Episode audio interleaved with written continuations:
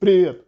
Можно ли заработать на перепродаже программистов? Как организовать свою аутсорсинговую компанию? Какая модель лучше? Можно ли новичку начать такой бизнес без опыта? И вообще, а нужно ли самому быть программистом, чтобы зарабатывать на других программистах? У нас в гостях Артем Суязов, владелец аутстаффинговой компании с отличными результатами. Более 30 человек в штате, десятки миллионов рублей оборота и быстрый рост. Помочим его вопросами как следует. Добро пожаловать на новый стрим в Сорокин клубе. Этот подкаст создан простыми предпринимателями для других таких же ребят. Мы обсуждаем то, что можно применить в своей жизни или бизнесе прямо сейчас. Будет интересно? Погнали! Ребята, я рад всех приветствовать на первом стриме Сорокин клуба в новом прекрасном 2023 году. Сегодня у нас в гостях Артем Суязов, наш дорогой одноклубник, очень активный парень. Артем, ты для меня вообще ролевая модель, ролевая персона в плане участника нашего клуба. Ты такой пришел, активно везде залетел, начал всем пользоваться, и очень круто. У Артема компания в Ставрополе, которая специализируется на перепродаже программистов. И, собственно, сегодня он нам про этот бизнес расскажет, и мы помучим его разными каверзными вопросами. У меня прям много заготовлено. А, да, всем привет. Эм, собственно, да, у нас э, компания называется Roll Team. Мы уже 11 лет на рынке. Начинали как, э, ну, наверное, типа как веб-студия. Пару проектов было типа сайтов, а потом э, мы ушли, в, ну, спустя годы ушли в, именно в заказную разработку. Мы параллельно делали какие-то небольшие проекты, но в основном все сводилось к тому, чтобы именно писать какой-то э, сложный софт, интересный и для заказчика, и для разработчика. Э, начинали мы вчетвером, у нас было четыре компаньона, а сейчас три компаньона, один компаньон на середине пути разочаровался во всей этой истории и решил иммигрировать в Израиль. Вот, и сейчас себя тоже там нашел войти, но в другой отрасли. А вот мы втроем с партнерами до сих пор работаем. Каждый там отвечает за свою зону ответственности, кто-то больше, кто-то меньше.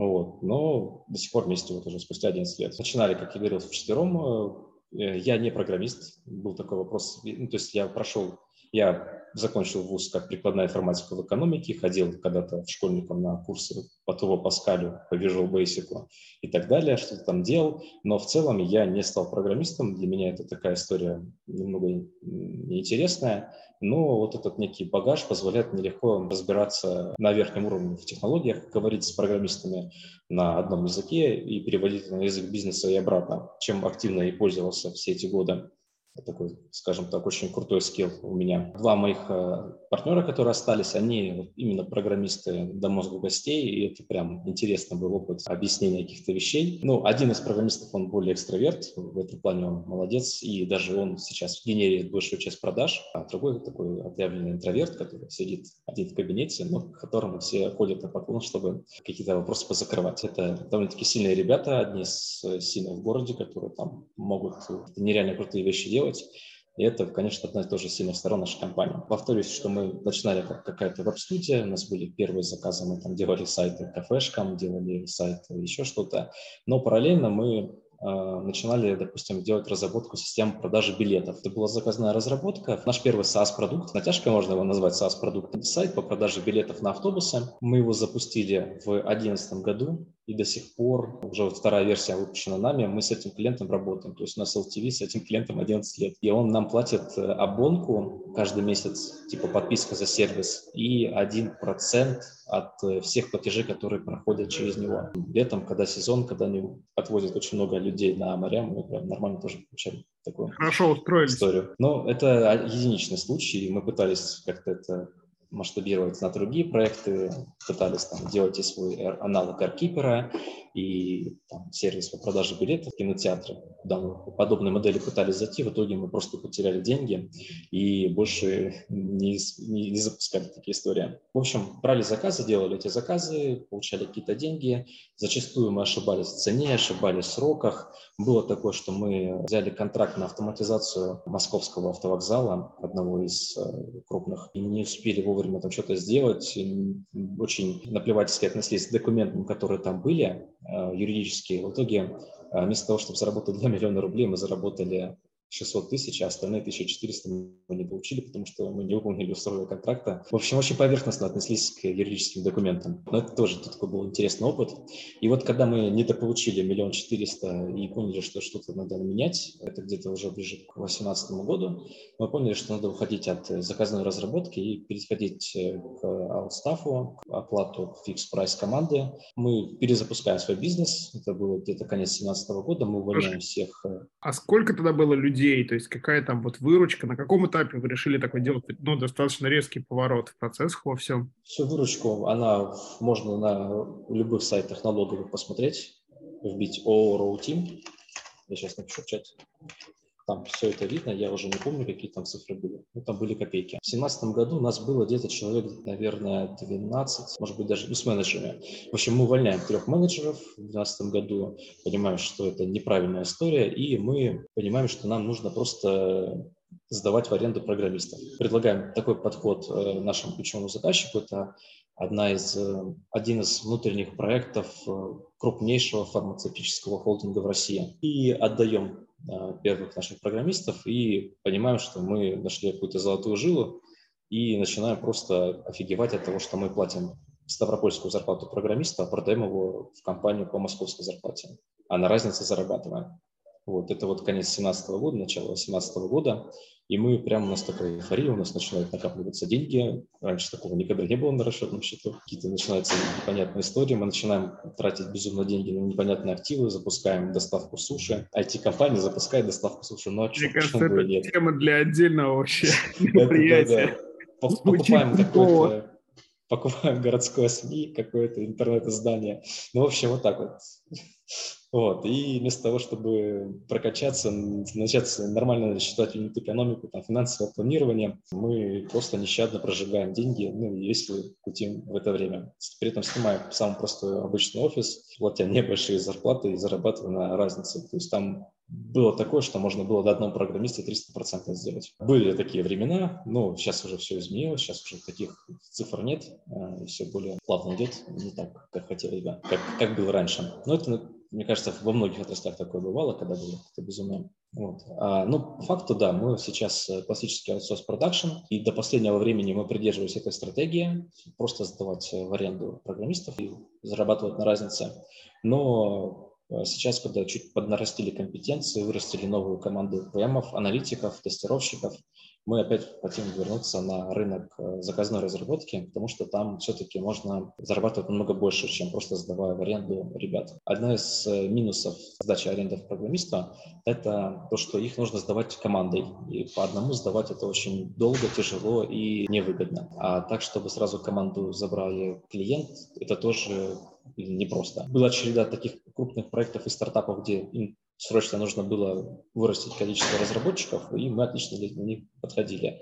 Но вот, допустим, за последнее время таких outsource production ов стало очень много в России. Есть очень крупные, там, по несколько сотен программистов, они там в Ульяновске находятся, Медиасофт называется. Ну, в общем, таких ребят очень много стало, и э, они прям очень плотно подсели на крупные федеральные компании. За счет этих компаний они дальше развиваются. А мы что-то как-то где-то упустили момент в плане выстроения продаж, и сейчас вот заново будем направление прокачивать. Так мы до этого все время ну, чисто работали на сарафанном радио и на личных знакомствах. Допустим, один мой партнер пошел на MBA в президентскую академию, там нашел клиентов. Вот. Я там выступил на мероприятии, ко мне подошли, и мы так нашли клиентов. Вот таким путем мы шли, и, в принципе, нас это устраивало с нашими клиентами. Ну а сейчас, когда уже мы более-менее устаканились, чувствуем себя уверенность под ногами, у нас есть у HR свой план по найму персонала.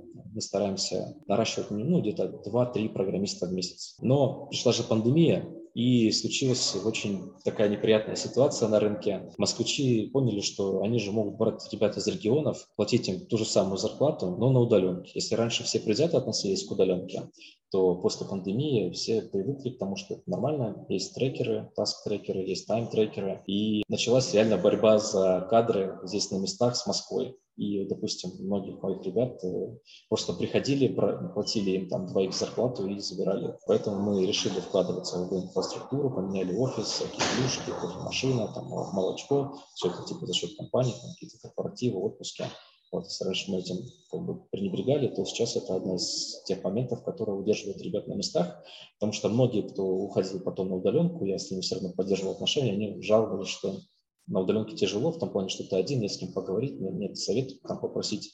Коллеги не всегда вовремя отвечают, а тут можно было подойти и спокойно поговорить. Сколько сейчас всего людей? Какой у порядок нас, смотри, ручки? У нас... И какая э, рентабельность? У нас сейчас 42. У нас на прошлой неделе было небольшие кадровые изменения. Мы расстались с некоторыми ребятами по итогам года. И сейчас у нас 42 человека, и мы, я думаю, там в этом месяце еще двоих, наверное, в команду возьмем. Где-то где из них 30 – это разработчики, 6 человек – это техподдержка. У нас есть отдельное направление, мы оказываем услуги техподдержки для одного нашего топового клиента. И все остальное – это собственники, аналитики, и менеджер проекта. Это по составу команды. Еще у меня уточнение. А верно ли я понимаю, что вот как бы модель сейчас у тебя срабатывает, потому что есть большая разница между московскими зарплатами и вашими местными. Так было в 2018 году, сейчас чуть по-другому.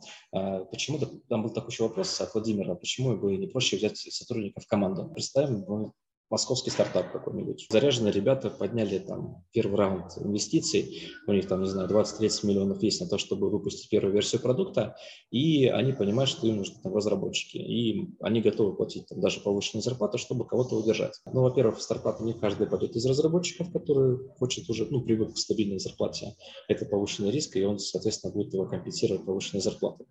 А во-вторых, есть исследование, что в среднем в московских компаниях сотрудник работает 7 месяцев. То есть он 3 месяца испытательный срок, 4 месяца работает, а потом он опять меняет работу, либо его ходят в другую компанию. И получается, что э, продуктовая команда, она может ну, очень терять в качестве из-за того, что возникает текучка. Иногда таким стартапам или компаниям крупным выгоднее за те же самые зарплаты нанять наших ребят, но при этом они не вступают в трудовой договор. То есть, условно говоря, допустим, ну, возьмем ставку джуниора, у него 1000 рублей в час. Соответственно, 160 часов в месяц, если он устроится в какую-нибудь компанию, ему предложат сходу 160 тысяч на руки. Соответственно, там, все налоги работодатель берет на себя в классическом сценарии. Ему нужно еще оплачивать отпускные. Бывают больничные, которые там нужно компенсировать из-за страха. Нужно оборудовать рабочее место. Нужно заплатить HR, который привел этого сотрудника. В общем, если сравнивать по году расходы на сотрудника, который работает в штате, и за, за зарплату 160 тысяч на руки, и платить те же самые деньги нам 160 тысяч на руки, то мы выходим гораздо дешевле на длинной дистанции. При этом мы, допустим, даем подмену в случае, если кто-то уходит, у нас э, есть такая возможность. Для работодателя это выгодно, тем более, если у него типа доходы минус расходы, он все это списывает расходы. Ну и зарплату он тоже списывает расходы, но здесь получается намного выгоднее. Нет, не нужно заморачиваться с охраной труда, не нужно заморачиваться с каким-то очередным корпоративом. Мы, по сути, все это берем на себя. Отвечая на вопрос, почему это выгодно или невыгодно, тут получается деньгам выгоднее на длинной дистанции. Был еще такой вопрос, кстати, сейчас вспомню, расскажу, по поводу, как мы потеряли одного сотрудника. Наш э, менеджер по продажам искал потенциального клиента, нашел потенциального клиента и сходу дал контакты, не, провел встречу не через себя, а с нашим программистом. И тот э, клиент просто говорит, слушай, а что ты будешь так работать? Иди к нам сразу работать. Это был филиал одного из банков из Татарстана. Мы так потеряли одного чувака. А так, чтобы конкретно кто-то брал и хантил нас ребят, такого не было. А, ну, есть некая этика, и работать, ну, нашему клиенту это выгодно в том плане, что весь головняк с HR, с бухгалтерией, со всем остальным мы берем на себя. Эта история очень классная, ее сложно масштабировать, потому что мы упираемся в человека. Есть человек, он нам приносит денег, нет человека, он не приносит.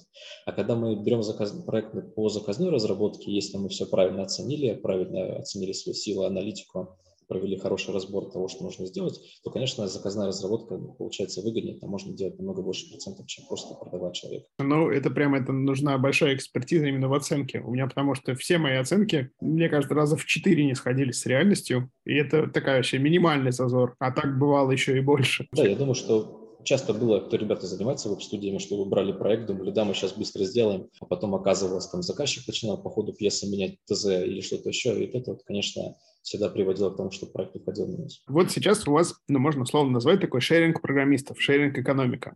Кто-то шеринг машины, кто-то программист. Это аутстав, по сути, outstaff, это аутстав. Да. Получается, что у тебя минимальная единица продажи – это человек, ну, либо там полставки, например, человека.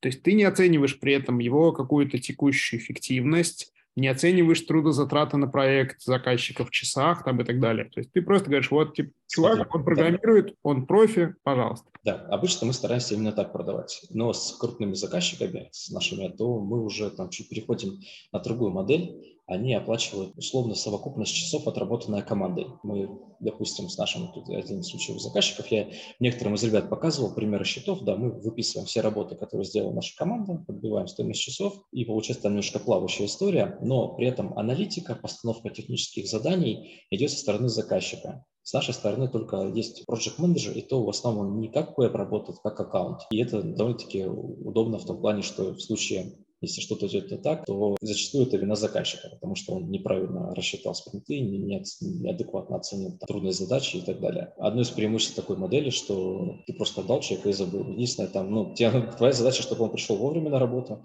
с 9 до 6 он был в офисе, если что-то подошел, дал ему там подзатыльника. При этом э, такие ребята, которых вот мы так продаем по отдельности, у них есть такая штука, они могут прийти к нашему техническому директору и с ним проконсультироваться. И получается, чуть-чуть э, за счет внутренней экспертизы можем чуть-чуть лучше давать качество кода, чем если этот сотрудник был один. Звучит очень интересно. А вот реально ли новичку в такой бизнес вкатиться? Вот, допустим, у меня есть опыт, есть там три сервиса на одном стейке, написанных за плечами. Сервисы вроде работают, не падают, как-то мы их там уже годами поддерживаем. В пике было, например, шесть программистов. Вот сейчас у меня, например, есть два. Я бы, может, хотел их кому-нибудь перепродать. Вообще реально? Или ты бы не советовал? Я сам так же, как и ты, вообще не программист. Я примерно представляю, что там происходит, но так вот очень-очень-очень примерно. А коммуникация с заказчиком, все равно какие-то созвоны будут, тебе нужно будет на них присутствовать.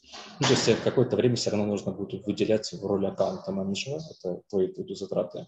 Ну и плюс два программиста, мне кажется, это все-таки маловато. Знаешь, как бывает вот из опыта, допустим, мы ставим человека на проект, а его ну, не идет, ну не нравится ему. Из-за того, что у нас как бы пул заказчиков есть, мы можем программиста, если он, допустим, устал от какого-то проекта, передать другому заказчику, где другой или что-то еще, что он хотел попробовать.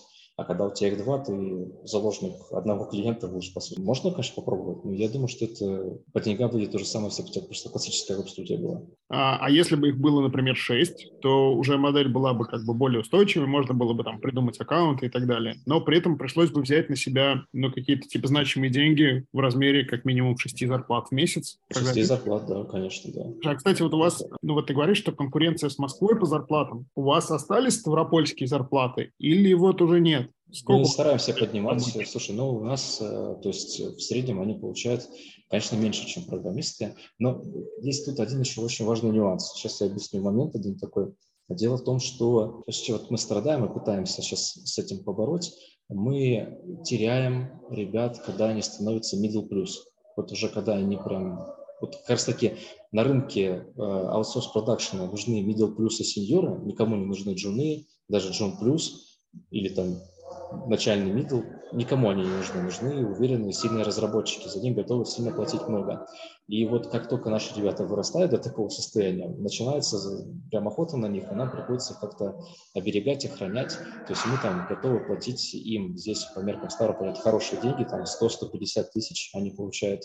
Есть такие у нас ребята, кого мы пытаемся удержать деньгами. При этом я с другими ребятами общаюсь, которые там ушли в другие компании, например, там в дочку ВТБ. У них, конечно, сразу сходу зарплата там 200-230 тысяч, и конкурировать с такими ребятами намного нам тяжело. Но у них нет возможности перепрыгивать на проекты, они обычно взяли пилить один продукт, они его пилят. Поэтому вот эта гибкость отчасти реально. Но и еще, когда вот этих ребят берут э, в другие московские компании, они все дома, у них нет офиса. И это тоже момент, который их многих останавливает уходить на такие. Хоть и много больше платят, там, может быть, даже в два раза больше платят, но вот эти вот э, возможность маневра и отсутствие коммуникации их останавливают, они остаются. То есть сейчас вот. получается, что э, вот основные, которые ты видишь, преимущества, почему ребята остаются с вами, они уходят в какие-то удаленные компании на большую зарплату, это то, что, ну, во-первых, как бы вот для меня неожиданно, то, что это не удаленка, то, что есть офис,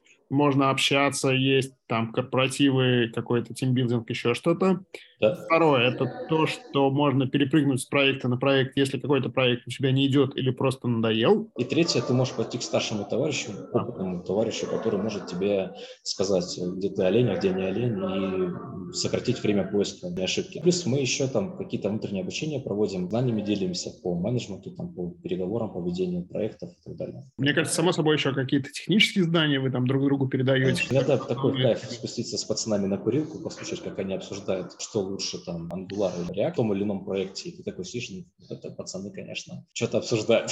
Да-да-да. Это у нас было такое, когда мы переписывали часть одного сервиса на Go. Мне ребята сказали, типа, Алексей, у нас вот типа там сервера не вытягивают, мы как бы не можем с нагрузкой, надо переписывать. Я такой, ну, типа, переписывайте. Они такие, надо на другом языке переписывать. Я говорю, ну, вы умные, что, давай. И они такие в итоге переписали. Я до сих пор не знаю, что за Go, и верю на слово. Что, ну, переписали, переписали, ладно. Ну, иногда ребята делают это, чтобы попробовать там новый стек, новые технологии, новые знания свои применить какие-то. Ну, типа в тренде быть. Может быть, кто-то из этих ребят потом написал кайфовую статью на Хабре, как они круто сделали проект. Ну, мне кажется, что у нас разработка до сих пор небольшая. Некоторые вещи мы там по три раза переписывали у себя внутри. И это нормально, потому что ребята скиллуются. Но зато они мне дали первый продукт на том уровне, на каком он мне был нужен, за какие-то меняемые деньги. Это было там достаточно быстро и нормально. Этот подкаст – часть Сорокин клуба.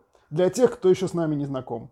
У нас закрытый клуб предпринимателей. Безопасное пространство без хейта и душности. Наша задача – помогать предпринимателям становиться богаче. В клубе можно делиться опытом с единомышленниками и находить новых друзей и партнеров. Можно участвовать в мастер-майндах и наставничестве или просто приятно проводить время.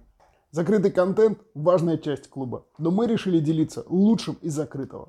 Мы подготовили для вас подборку лучших материалов о том, как начинать свой бизнес в разных областях. Только реальный опыт реальных людей. Забирайте в нашем телеграм-боте прямо сейчас по ссылке в описании. А вот приходит новый заказчик, бывают ли с ними вообще конфликты? Ну, то есть у тебя, допустим, чувак работает над какой-то задачей там три дня, а ему говорят, пес, тут задача на три часа, вы что там вообще все в своем Ставрополе? Не бывает такого? Да, бывает такое, конечно. Поначалу такое всегда бывает, и мы делаем разбор полетов. Зачастую где-то, правда, посередине, где-то и правда это не три часа, а 9 часов, а делать можно было реально за два дня, а мы уже третий день это делаем. Такое бывает, и мы обычно в пользу клиента расчетку делаем, это вообще без проблем. Типа, да, окей, там, два дня спасибо. То есть мы с сотрудника ничего не списываем, у нас нет штрафов, э, у нас есть только премия. Такое бывает обычно с новыми заказчиками или типа везде иногда всплывает? Со всеми бывает, потому что, ну, очень часто, если что-то новое, ни разу не делавшее, то это зона неопределенности, до конца там четко оценить это сложно. Когда уже там компетенции накопились, конечно же, плюс-минус ты понимаешь, что это будет столько часов занимать. Давай перейдем к договорной системе. Я видел от Владимира много вопросов. У вас полностью белый бизнес. Вы пользуетесь льготами для IT-компаний. Все верно? Да, Вы нормально да, экономите да. на трудовых налогах. Это увеличивает вашу маржинальность. Есть компания, крупнейшая компания-разработчик, которая работает на государственные проектах. Это Барс Групп называется. И у них только за счет этой экономии они вытягивают. Второй вопрос. А как устроена договорная система между заказчиками и программистами? Ну, наверное, тут тоже все просто. То есть ты просто перепродаешь часы, дни персонала. Во-первых, ну, отчасти э, программисты, так как они знают, что они востребованы на рынке труда, они могут диктовать некоторые условия для работодателей, как бы комфортно было работать. Поэтому, если ты там намекаешь, что давайте мы вам премию в конверте дадим, они скажут, ребят, нет, у меня ипотека, я делаю налоговые вычеты там по 13%. Не-не-не, ребят, вообще это не обсуждается. Либо я работаю с вами в белую, либо мы не работаем никак. Поэтому, ну, рынок диктует свои условия. И, ну и плюс, на самом деле, это с точки зрения безопасности бизнеса, того, чтобы недополучить потом недоимки со стороны налоговой и фонда охраны труда. Поэтому, короче, лучше платить все белое и не заморачиваться. Учитывая, что если эти льготы, это, конечно, нам существенно нам экономит денег. Сотрудники принимаются, у них стандартный договор э, найма, у них там прописаны наклады и есть премия. Премия у нас, она не совсем прозрачная, обычно она тоже растет от уровня скилла и от количества проработанных э, месяцев в компании. То есть мы сделали грейд-систему, где там, если там ты пару лет работаешь, то ты достигаешь максимальной премии и, соответственно, она может быть равна твоей зарплате. Тоже одна из историй, чтобы удерживать ребят, чтобы они видели, что у них зарплата растет э, не только за счет уровня навыка работы, но и за счет времени, проведенного в компании. Там все стандартно, зарплатный проект, они получают свою зарплату. С клиентом у нас заключается обычно договор на год, и мы каждый месяц ему отправляем предложение к договору, где написаны стачи, которые мы сделали, количество потраченных часов, Обычно оно равно 160 часам в месяц. И стоимость, и все. И через BIS, там, диадок мы отправляем, все подписываем. Как, допустим, происходит приемка? Ну, мы стараемся работать спринтами, двухнедельными спринтами. Мы проводим два раза демо. Демо провели, все ок, все приняли, да, окей. И после того, как мы отправляем акты, никто не говорит, а давайте еще раз проверим, что вы там сделали. Они уже увидели в демо, что все работает и все нормально. Так мы со всеми клиентами работаем. Большая часть клиентов мы уже работаем несколько лет с ними, поэтому доверительные отношения, поэтому там все нормально. А с новыми клиентами, ну, чуть больше мы демо показываем, работает. Ну, иногда даем им время на внутреннее тестирование, чтобы они потом отписались, типа, да, все, мы принимаем. Слушай, а если через время вот какой-то баг вылез, это чей косяк, ваш или заказчика? Индивидуально рассматриваем. Ну, мы обычно идем на встречу и говорим, да, окей, мы поправим. То есть, ну, там, обычно это не, не серьезная правка на уровне опечатки там где-то во фронтенде, поэтому никаких проблем. Верно ли я понимаю, что у вас нельзя купить часы? То есть можно купить либо полную ставку, либо там полставки в лучшем случае. И получается, что как бы контроль затраченных часов не так и важен. То есть вы не выставляете там типа 20 часов или 10 часов и не разбираетесь, куда человек потратил лишние 2 часа, потому что он все равно над одним проектом работает. То есть важно, чтобы объем какой-то задачи как бы был похож в итоге на реальных 160 часов. Необходимость прям жестко трекать их время не стоит. Нет, не стоит задачи, нет. Расскажи, как устроен учет времени, что вы вообще делаете? Есть, как, есть как управление бэклог, задачами? Есть там. В жире сформируется бэклог по проекту, ПМ проводит EBR, где собирают все фичи, потом на следующий день они проводят э, формирование спринта, берут задачи, делают небольшую внутреннюю оценку, внутреннему сформировали спринт, отправили заказчику, говорим, вот там в течение двух недель закроются вот эти вот эти задачи. Соответственно, примерно сумма часов соответствует тому, что мы должны календарно отработать. Все, заказчик говорит, да, ок, с приоритетами согласен задачам, все, будем ждать эту историю. Прошло две недели, показали демо, сдали. Если что-то не успели, там перенесли, но обычно не успеваем из-за того, что не хватило данных на старте, что-то не учли, пришлось что-то переделать, поэтому как дополнительная задача, соответственно, мы ну, практически не проваливаем спринты и идем дальше. Спринты у вас двухнедельные обычно. Двухнедельные, да. Какая вот. сейчас дельта примерная? Ну, я понимаю, что и от проекта, там, и от грейда зависит от миллиардов факторов между теми деньгами, которые вы выплачиваете реально исполнителю и, ну, тратите на исполнителя, скажем так, и тем, что платит вам заказчик. Примерный порядок, сколько иксов делаете? Ну, допустим, минимально мы продаем 1000 рублей в час. Это 160 часов, 160 тысяч. Скорее всего, это был Джун Плюс. Джун Плюс получает на руки 1065. Ну, то есть где-то примерно x2, может быть, типа x2,2, x2 с половиной, вот типа такой порядок. x2 это максимум обычно, обычно чуть меньше выходит.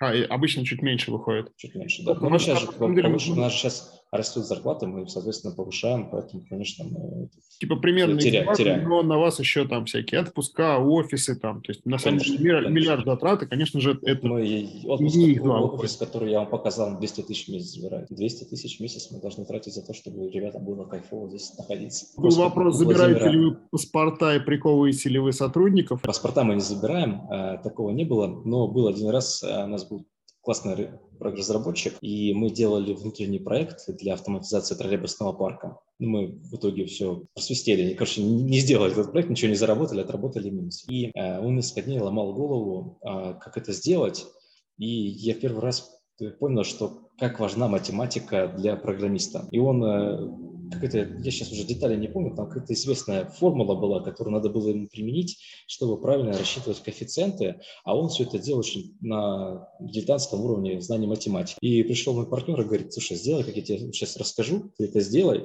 и все будет нормально. Нет, я сам додумаюсь, как это сделать. В итоге мы еще два дня потеряли, ничего не сделали, и он говорит, слушай, давай, если ты сегодня до конца дня не сделаешь то, что я тебе скажу, мы с тобой строим спарринг бой. Вот. В итоге он не сделал.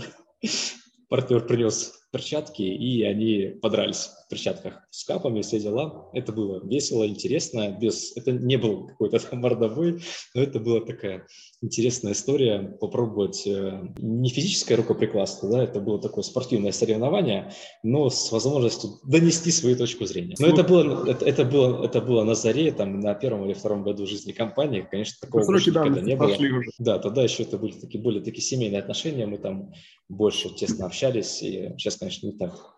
Ну, на, на самом деле, а, у нас а, Миша Шакин на одном из клубных стримов на мини-конференции про делегирование рассказывал, что у него сотрудники филиппинцы, и вот у филиппинцев есть культура рукоприкладства. Короче, если их не пиздить, они работают плохо. И там это прям адекватно воспринимается. И у него, короче, там типа тимлит филиппинский, он штрафы прям выписывает в грудак. Нормально. Миша контролирует это через камеру, причем задача звучит так, чтобы было не только видно, но и слышно. И Нет, все прекрасно работает. То есть, видишь, такой разный менталитет. Кому интересно, Нет. ссылочка на наш стрим будет в описании. Если он открытый, я не помню. Если не, зак- если не открытый, то приходите в клуб и увидите. Я вспомнил вопрос был. Допустим, приходит компания, говорит, нам нужно срочно увеличить количество людей. Как мы обычно в этой ситуации делаем? У нас есть некий резерв. У нас HR постоянно мониторит э, кадры в городе и в крае. Мы пытаемся еще из маленьких городов тоже ребят забирать. Есть кадровый резерв, и с ними периодически созванивается HR, э, пытается там поддерживать связь, держит в курсе событий, что у нас происходит, отслеживает их какие-то события и там если это там 5-6 программистов, то мы можем там нарастить за месяц. А Если, конечно, это больше потребуется, то наш ресурс уже мы ну, не вытянем никак. Для неких таких коротких интервенций мы можем себе позволить это сделать. Но HR, как бы его ос- основная задача это вот именно мониторить и отслеживать историю. У нас было очень два ключевых момента, которые вот э, по развитию компании очень нам сильно помогли. Первое, это мы один раз э, привлекли инвестора себе, продали долю компании, получили деньги на закупку инфраструктуры. Сейчас мы эти деньги возвращаем. Решили, что нам этот, э, с этим инвестором не совсем Вы купаете удачно обратно зашли. долю? Да, да, мы, мы сделали увеличение его компании, компания выросла. Треть от того, что он вложил, сверху мы ему вернем. Ну, мы договорились, у нас там все А нормально. какой всё срок хорошо. это? А мы до конца этого года должны ему все Нет, а, ну, типа, взяли деньги когда? Это было вот как раз, когда начался у нас бурный рост в 2018 году, когда мы перешли на новые модели, поняли, что нам А, срочно но он еще участвовал в прибылях компании, верно? Нет, там такая история. В общем, Так, ладно, все сложно. В общем, прибыли он не получал. Вот сейчас мы ему компенсируем эту прибыль возвратом его суммы с повышенным там, процентом. И это нам дало толчок. То есть вот эти инвестиции мы быстро закупили мебель, закупили кайфовую технику. А, кстати, к разговору про сотрудников, найм сотрудников штат и в аутсорс. Чтобы организовать рабочее место, мы тратим 100 тысяч рублей. Это стол, стул, мониторы, настольный компьютер, операционная система, SDK всякие для работы. То есть э, для собственника, который тоже в найм берет, он очень часто не осознает, что ему нужно сделать нормальное рабочее место сотруднику. Это очень Поэтому- знакомо. А, Мы бурно развивались, я помню, в 2015 году. Но сейчас у нас как бы везде удаленка. В 2015 году мы вначале сняли один офис, а потом достаточно быстро поменяли его на 300-метровый коттедж. Ну, инвесторов не привлекали тогда, тогда был как бы денежный поток, и можно было существовать. Но я прям вот каждые два дня прилетала какая-нибудь новая трата. То принтер надо, то кондиционер, то в одну комнату, то в другую, то там вентилятор, то обогреватель то еще что-то. И это не говоря о том, что прям ну, какие-то сотни тысяч ушли при переезде на организацию, как раз там столы, стулья, при том, что мы, в общем-то, шли достаточно по эконом-варианту. То есть если бы у нас были разработчики, я прям боюсь вообще думать, потому что вот у меня это было, я помню, был период месяцев 9, когда я такой, когда же это, сука, кончится уже, сколько можно, мы купили уже все. Ну, в какой-то момент, конечно, она закончилась, но да, деньги большие. А второй вопрос, э, второй момент, когда мы тоже начали кратно расти, ну, прям, ну, не кратно расти, а большой там просто у нас пошел, когда мы наконец-таки поняли, что хватит заниматься самодеятельностью, и HR должен быть в компании. И вот как только мы его наняли, у нас прям э, нормализовался процесс найма. До этого там я проводил собеседование, генеральный директор проводил собеседование, технический директор проводил собеседование. Ну, первичный вообще контакт с потенциальным э, со- сотрудником. Э, Как только мы его взяли, прям у нас прям и, и, и поставили план, что там полтора программиста в месяц она должна добывать, у нас пошел прям хороший рост. А сейчас у вас какая ситуация и какие планы на этот год? Ситуация, я имею в виду, э, сейчас заказов больше, чем вы можете выполнить, и вам нужно добирать рабочую силу, или примерно баланс, то есть вы типа обслуживаете всех, кто есть, но рассчитываете привлечь новых. Как только началось СВО и начались э, всякие изменения э, в политиках компаний, э, одни ребята, у кого были больше запасов, приходили с такими, типа, ребят, уходит э, там Zoom, мы не сможем его оплачивать, давайте сделаем аналог Zoom. Ну, давайте. Уходит какая-то ЛМС, система корпоративного обучения, тоже западная. Мы ее не сможем оплачивать, нам нужен свой продукт, давайте сделаем свой продукт, вы нам сделаете. Вот одни были такие, а другие сказали, о, ребят, все, денег нет, до свидания.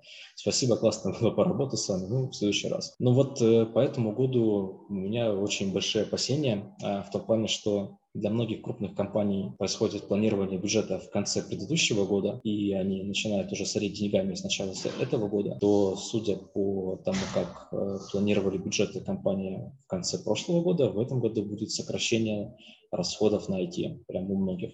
И это, конечно, тоже немного меня э, печалит. Тем не менее, вы планируете расти. За счет чего? Ну, за счет того, что на зарплаты региональные и мы можем где-то упасть по цене, в отличие от там, того же Ульяновска или там Ярославля. Потому что там уже ребята платят московские зарплаты, там меньше сотки никто не получает. То есть ты планируешь добыть новых заказчиков за счет того, что у вас лучшие условия, а новых заказчиков планируешь добывать старыми методами, там, съездив на целевые мероприятия там, и так далее. Вот как ты рассказывал в самом начале. Если мы останемся опять в этой модели аутстафа, опять же, ну, да, я да, до этого говорю, что мы хотим все-таки расплети fix price проекта. А не боишься ты брать на себя вот прям кучу рисков за счет вот этого fix price а? Или прям... Ну, сейчас есть хорошая команда, мы, сейчас есть хорошая команда, которая сможет это хорошо отменеджерить, поэтому я уверен, что мы сможем. Ну, я тебе прям Желаю удачи. На рынок США не пробовали ли вы заходить? Есть вообще такие мысли? Пробовали. Мы сделали социальную сеть канадских дальнобойщиков.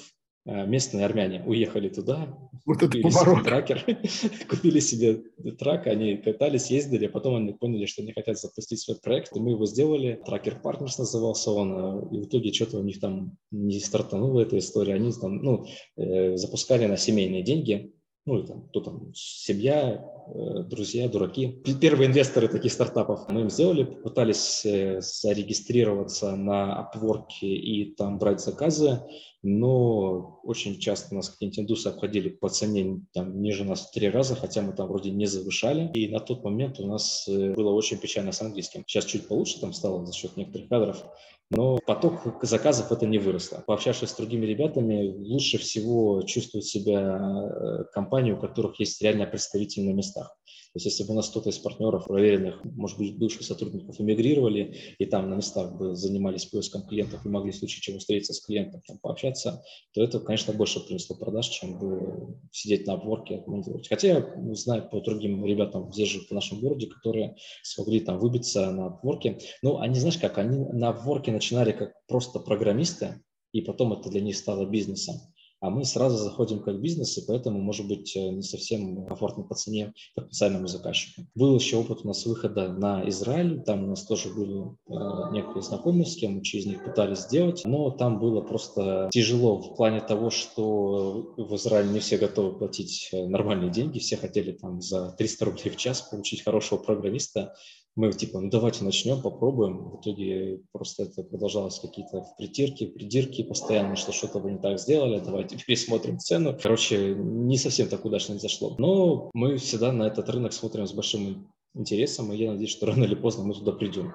Хотя сейчас, видимо, не совсем актуальное время, но можно подготовиться. Я думаю, что все рано или поздно заканчивается, а сейчас в рамках импортозамещения наверняка будет много работы, и ну, можно как бы типа этот рынок подбирать. Еще один вопрос. Да. Как, как мониторите рыночные цены? Такого, что прям сервис какого-то там ну, бизнес-процесса мониторинга у нас такого нет. Обычно я там просто общаюсь с людьми, или там другие мои партнеры общаются с людьми, потом на своих планерках говорим, а ты представляешь, там вот эти ребята начали продавать там сеньоров по 4,5 в час мы такие, ничего себе. Или бывает, допустим, э, там кто-то из ребят э, знакомых обращается, там оценить проект, говорит, слушай, мы отходили к тем разработчикам, вот нас смету дали. И такого, ну, короче, вот целенаправленно такого нет, все это делается случай в случаю, но мне кажется, мы примерно держим руку на пульсе. А если вы делаете работу, вы там какие-то задачи программисты или программисты выполнили, клиент оплатил, Потом клиент, клиент приходит и говорит, слушайте, а там вот ряд багов, и надо бы доделать. Он за это платит или нет? Или как, как это происходит? Есть, ну, смотри, если это баг, если это баг, то, конечно, мы это исправим. Если это хотелка, которую он не донес до нас или забыл ее донести до нас, то это оценивается как новая хотелка. Он ее оплачивает. Я настоятельно рекомендую все встречи с клиентом проводить если это онлайн с записью встречи, потому что неоднократно возвращались к записи встреч, когда клиент с пеной рта доказывал, что он об этом говорил, мы такие, извольте, посмотрели, и все. Он такой, ну да, я был не в себе, что-то перепутал, поэтому, да, ребят, простите. Ну, тут артефакты встречи, они обязательно должны быть. Ну и, соответственно, после каждой встречи сам или отправлять по итогам встречи, о чем договорились. Второй вопрос. Какой процент часов, ну, типа, вот есть эти баги, да, вы там что-то переделываете. Какой процент часов программиста вам клиент в итоге оплачивает? Есть какая-то такая статистика, что вам удалось там или там, в рамках года или в рамках какого-то периода, вы заплатили Слушай, сотруднику, понятно, зарплату, но вам клиент заплатил там не все часы, которые сотрудник отработал, потому что были баги. Слушай, скорее всего, такие цифры есть. Я сейчас их не скажу, я их не знаю. Ну, я могу, конечно, уточнить, но не сейчас, попозже. Ну, примерно там, это там Вот. Ну, по моим ощущениям, там... это процентов 5 материальное. Ну, они все равно... Ну, у нас, знаете как, у нас просто... Э, ну, конечно, да. да. Типа баги часть работы, извини, ты купил программиста целиком, вместе со всеми его багами, как бы. Ну, по факту, по факту мы стараемся доносить, доносить эту точку зрения до, разраб, до заказчика.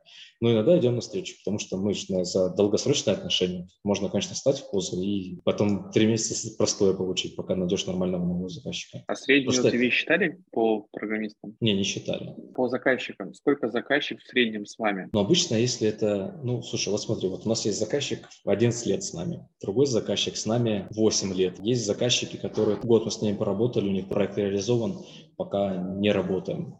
Есть такие, когда на три месяца только заходили, мы понимали, что либо денег у них не хватит нам платить, либо какой-то странный топ-менеджмент. У нас очень часто мы были суп-суп аутсорс подрядчик. То есть есть вот Сбербанк, какой-то аутсорс, аутсорс продакшн взял на себя реализацию этого проекта. У нас такое реально было, мы Сбербанк работу делали. И нас э, третьей линии разработки подтянули, и мы работали через субподрядчика. То есть Сбер платил подрядчику, подрядчик платил нам, и мы так вот работали. Ну, все это СВО началось, и они там все прикрывали эти истории. Наша задача выстроить отношения на долгосрок. Дело в том, что аппетит приходит во время еды. Наш э, самый крупный заказчик, который нам приносит больше половины выручки, мы начинали с разработки одного портала. Сейчас мы для них вот уже делаем 6 проектов параллельно. У них бизнес растет, это фармацевтический союз. Получается, мы лояльны к заказчику, настроены на долгосрочные отношения и чуть-чуть ниже рынка продавали ему своих программистов. Поэтому у нас такие есть хорошие отношения.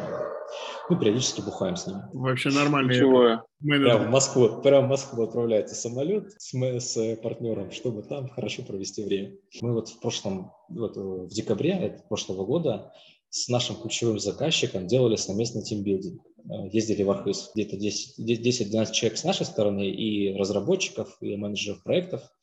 И с их стороны ключевые сотрудники по всем текущим проектам, они там и у них обучение было, и обмен опытом, и игры в мафию, и бильярд, и катание. Короче, это прям очень хорошо повлияло на отношения у нас. Может быть, когда-нибудь, потому что нас купят, мы наконец-таки получим кучу бабок и выйдем из этого бизнеса. Вопрос из чатика. Развиваетесь только на свои или привлекаете сейчас инвестиции? Есть ли потребность сейчас, в деньгах для роста? Если бывает, иногда нам нужно чуть денег привлечь, мы берем э, льготные кредиты от э, Сбера и все. Там что-то там, допустим, надо прикупить, чтобы не вытаскивать некоторые вещи. Нам проще так это сделать, чем брать инвесторские деньги или кого-то там добавить в компанию. Кстати, по поводу привлечения денег, когда началась пандемия, и из-за того, что у нас все сотрудники были официально оформлены, мы получили от государства миллион двести субсидий безвозвратно. Вот, кстати, одно из преимуществ официального трудоустройства. Ну, они там по МРОТу выплачивали, типа, годового, и мы разом получили эту историю. Такой вопрос. ПМы у вас продаются, или вы их как накладняк считаете, просто размазываете по всем статьям? Есть... Да, вот смотри, это, короче, боль. Это вот сейчас я пытаюсь до всех донести, что мы должны... Раньше мы размазывали, где-то вкладывали стоимость программиста.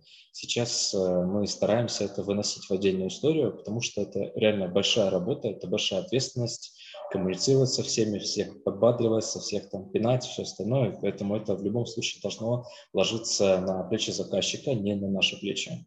Потому что дело в том, что хороший ПМ – это 100-150 тысяч. Соответственно, если брать просто каких-то девочек, их э, через три недели бросать в бой, это ну, не ПМ, а так одно название. Поэтому, чтобы, короче, давать должное качество, вовремя были сданы все спринты, должен быть хороший ПМ в связке с тем лидом на проекте. Поэтому эти расходы, они должны быть, и их, конечно же, надо брать со стороны заказчика. Я как-то писал в чате, что надо все позиции, которые используются в проекте, если у вас есть аналитик, он должен быть отдельной сметой, отдельным пунктом стоять, потому что это огромная работа. Если у вас есть дизайнер, ну, понятное дело, там должен быть. Ни, ни в коем случае не размазывать. И большинство крупных компаний, они уже привыкли к такому формату работы. Крупные агентства приучили к тому, что каждый чих оплачивается. Поэтому то есть не спрашивает, типа, почему у вас э, аккаунт-менеджер здесь в смете указан. Все понимают, что это человек, он должен получать свои деньги за свою хорошую выполненную работу, поэтому они фигурируют в смете. Да, я с тобой согласен, так и нужно делать. Просто иногда это страшно начинать, и есть ощущение, что некоторые заказчики не готовы. Но на самом деле рынок уже вот. подрос, уже большинство знают, да. А тестировщики есть у вас? Да, есть тестировщики, отдельная смета они проходят, конечно. У нас два тестировщика сейчас. И второй такой организационный вопрос, он как организационный? Он про, вот ты сказал, три компаньона у вас, три партнера. Да. А, вектор развития, принятия решений, там, как, как вы, э, если не согласны друг с другом, решаете эти ситуации? Через обиды и недоговорки. Слушай, ну, ну этот, кто-то уступает, кто-то соглашается, общаемся, пока не придем к общему знаменателю. Ну, то есть неразрешимых проблем еще не было? По-разному бывает. Где-то, ну, где-то кто-то там не согласен и такой, ну, ладно, парень, хорошо, окей. Просто Такое на практике, сколько я вот общаюсь с коллегами по рынку, то есть два – это потолок партнера, говорят обычно, то есть, ну, потому что чем больше людей, имеющих возможность принять ключевое решение, тем, соответственно, больше шансов однажды напороться в ситуацию, когда решение невозможно принять. У тебя, соответственно, опыта пока такого не было, да? То есть кто-то все-таки... Я думаю, это 11 лет брака сопоставимо с 11 лет, лет э, компаньонами. Ты рано или поздно понимаешь, что тебе не извинить твоего партнера, надо пользоваться его сильными сторонами и напоминать, чтобы он не использовал свои слабые стороны. И по возможности дружить. Вот поэтому как-то мы пришли к какому-то такому знаменателю и так работаем. Все, понял, ну, есть... спасибо. Собственный зум-то запустили в результате или нет, я не понял. Слушай, мы его запустили, сейчас все, все внутренние собрания мы через него проводим, но мы его еще допиливаем, он э, в некоторых моментах себя, ну, во-первых, нетривиальная задача – это запись, за видеовстреч. Это прямо один, ну, не, не простая задача, это не просто вам там. То есть вот мы сейчас с вами сидим, у нас сейчас сколько есть участников? Короче, много. 11. Э, программное обеспечение 12. должно записывать у каждого отдельно аудиодорожку, на лету все это сводить в один поток, а потом это все синхронить с видео. Короче, это непростая задача, мы сейчас с ней ее решаем. Там есть некоторые решения полуготовые, мы их допиливаем. А второе, то, что мы сделали, очень быстро разряжает телефон. Батарейка там за полчаса уходит на 25%. Поэтому мы сейчас вот есть такие продуктовые задачи, которые пытаемся разработать, ну, решить, чтобы это было iPhone. А что вы там еще, кроме Zoom, делали? Я просто Корпоративную... А, а обучал. iSpring есть. Но это российская компания, насколько я знаю. Uh-huh. Ну или там что-то непонятно. Вот типа аналог iSpring мы делаем с преемством, с поддержкой его форматов. То есть чтобы файлы, которые обучающие были сделаны в формате iSpring, можно было вводить новую систему. Ну, то есть там внутренний парсер, чтобы контент спарсивать и отдавать его в плеер для воспроизведения. Круто, спасибо. Вот. У каждого предпринимателя должен быть расчетный счет.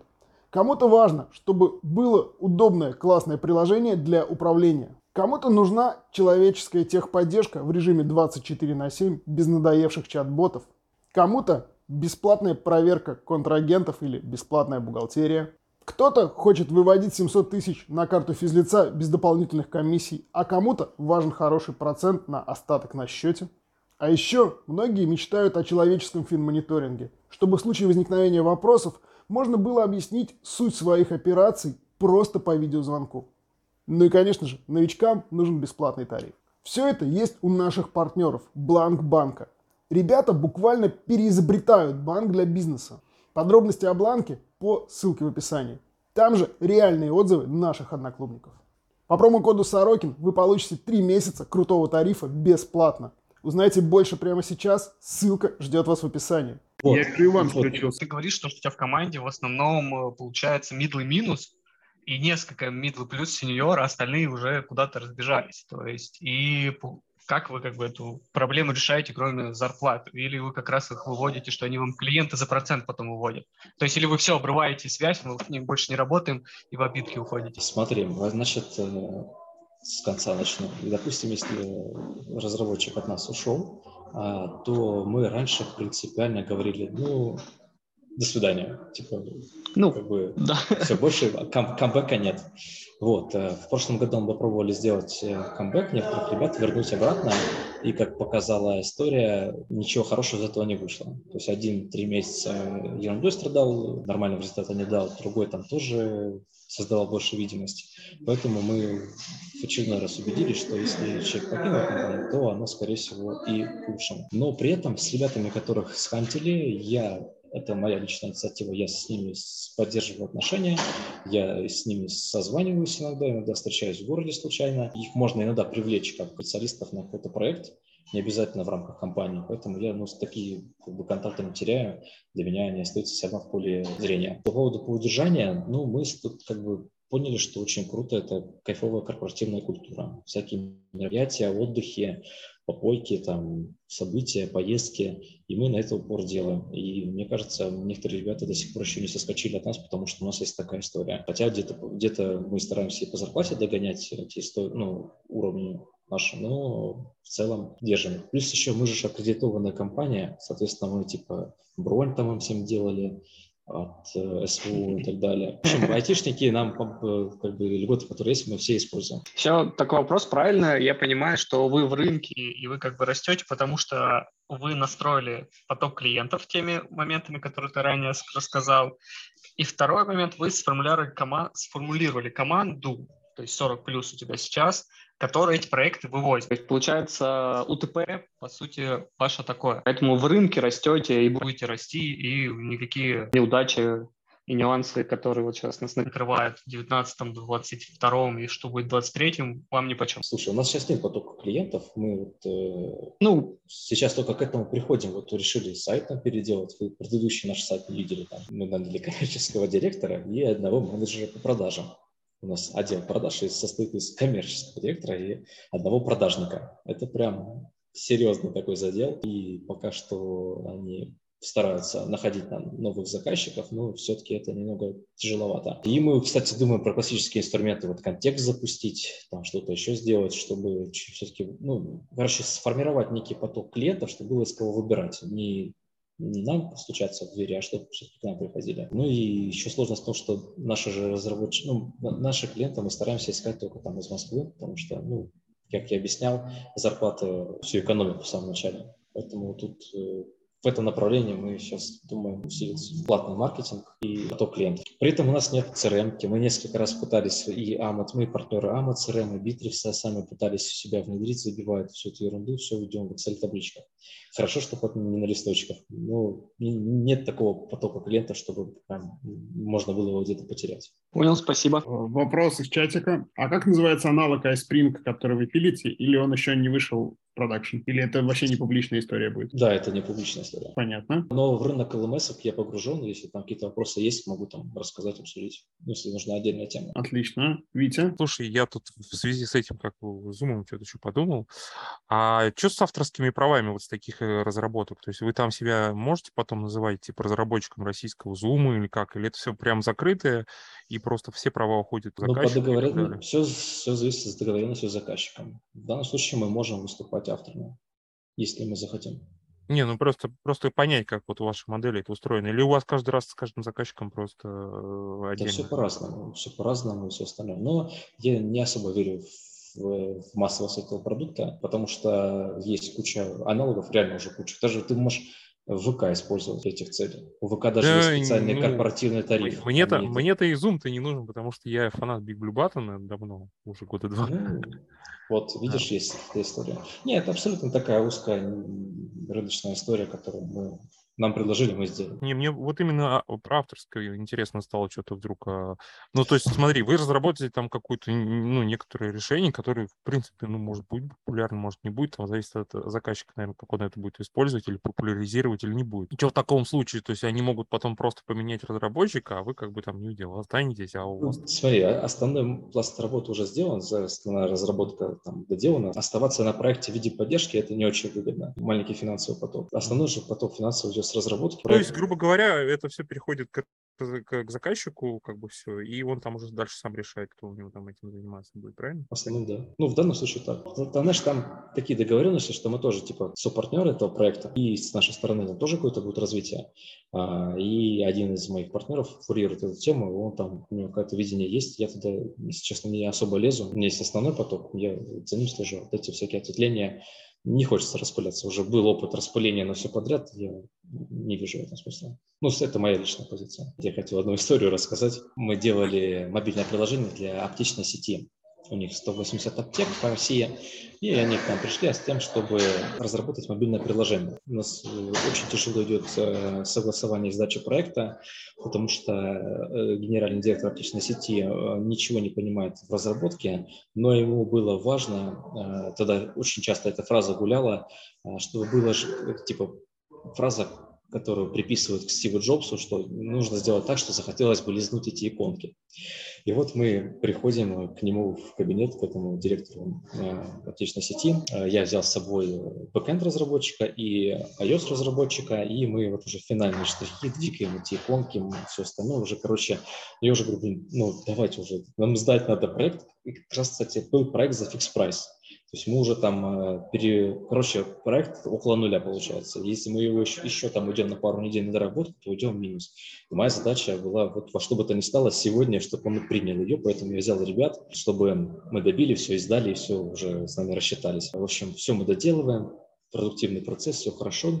Тут ему поступает звонок, какая-то беда случилась, ему срочно нужно уехать. Он говорит, парни, давайте два часа меня не будет, два часа погуляем как раз время обеда, вернетесь и доделаем. Я такой, ну окей, хорошо, мы выходим на улицу из штаб-квартиры этой а, аптечной сети. Я говорю, парни, ну что, два часа, давайте разойдемся сейчас каждый по своим местам и через два часа здесь встретимся. Проходит два часа, прихожу я, возвращается бэкэнд э, разработчик и не возвращается iOS разработчик. Я ему звоню, у него телефон выключен. Я ему пишу в телегу, не считает сообщение. В общем, мы заходим, садимся, я говорю, слушайте, у нас пропал разработчик, не знаю, что делать, давайте полчаса подождем, нет, ну разойдемся. В итоге я этого разработчика больше никогда не видел, он ушел в запой, и я в первый раз узнал, что программисты пьют, и мы э, два дня потеряли в разработке, ничего не могли сделать, потому что на тот момент времени найти разработчика на iOS было тяжело, и чтобы выйти из этой ситуации, мы просто взяли нашего лучшего сеньора, пошли, купили ему Mac, сказали, Саня, у тебя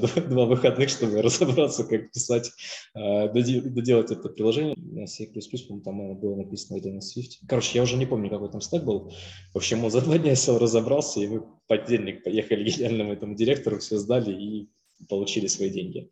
Но в итоге на неделю мы опоздали, все равно из-за покупки MacBook мы ушли в минус, но свои обязательства выполнили. Вот это пример такой вот ситуации. Потом, кстати, я ездил к разработчику домой и ничего не, не нашел его. Он сейчас в другом городе находится, я недавно ВКонтакте видел, там живет, все хорошо у него. Но вот, казалось бы, люди, которые приходят, там, новые дворяне, белая кость, мы, извините, там, столько лет учились, самые лучшие программисты могут себя так странно повести. Ну, вообще, да, жесткая история. А, у нас а, была интересная история, когда я работал на своем вот последнем как бы наемном месте работы 15 лет назад, и там, а, ну, в том числе общался с технической частью компании, вот, и там был системный администратор, у него был помощник. И, короче, чувак в один из обедов просто встал и вышел. Такой, как бы, больше мы его не видели. Ну, вот, да, он понял, что он прожигает свою жизнь как-то не так, или что все изменить в этой жизни, да. Да, причем до этого, ну, прям был вообще нормальный парень, как-то... как-то Но вышел же он в дверь, не в окно, да? Да, да, да, да. Да. Слушай, Артем, спасибо за беседу. Очень прикольно сегодня э, поболтали. Мне кажется, ты рассказал вообще все. Отдельное тебе спасибо за открытость. И у меня к тебе есть такой немножко меркантильный вопрос, как у руководителя и владельца клуба. А, я уже говорил, что ты для меня такая ролевая модель чувака, который берет от клуба все. Вот как у тебя так получается? Расскажи, что ты получаешь от клуба и как ты им пользуешься. И я надеюсь, что ребята будут смотреть это в записи а, и придут к нам. Ну, значит, у меня сначала была любовь, а потом появилась ненависть. Потому что какой-то мальчик из Крыма начал ходить больше меня. Да ведь? Вот, э, значит, э, какую пользу получаю я от клуба? Я получаю пользу от того, что есть некие маленькие мини-треды по направлениям, по качалке, там, по ходьбе, по визуальному современному искусству. Есть разные направления в нашем клубе. Есть другие же предприниматели, у которых прошли там те или иные э, ситуации роста бизнеса, которые были у меня или мне предстоят, и мы этим всем делимся. Ну, короче, получается некий такой м, живая база знаний, да, которой можно задать вопрос, что-то получить, какой-то ответ. Есть возможность поделиться каким-то своим небольшим результатом и получить поддержку от того же Сереги в качалке, он всегда поставит огонечек или палец большой вверх. Несмотря на то, что там что-то не очень я получилось у меня, но он меня поддержит. Серега, Ты спасибо. молодец.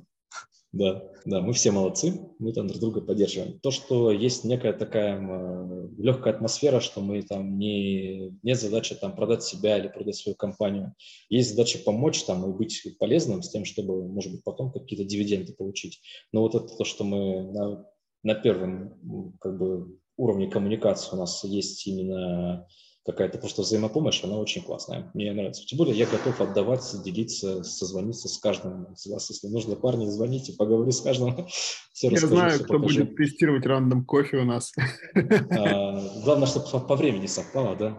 Ты же знаешь, ну, там... у меня тренировки-то да, да, да, работать. Плюс мы плюс-минус одного возраста, плюс-минус у нас где-то одинаковые проблемы и ситуации не только там э, в бизнесе, где-то еще это тоже можно обсудить и в силу того, что мы, как бы, может быть, еще и в разных городах, мы можем быть чуть более откровенны там, и это тоже очень прикольно. Ну вот, открытость, возможность давать и получать, и цена. Я еще вовремя зашел, да еще по нормальной цене. Парни, так что если вдруг вам станет грустно, и вы захотите сделать кайфы, просто продите на год участие в клубе. Продажи пошли. Да? Видишь, не, я, я, я отрабатываю.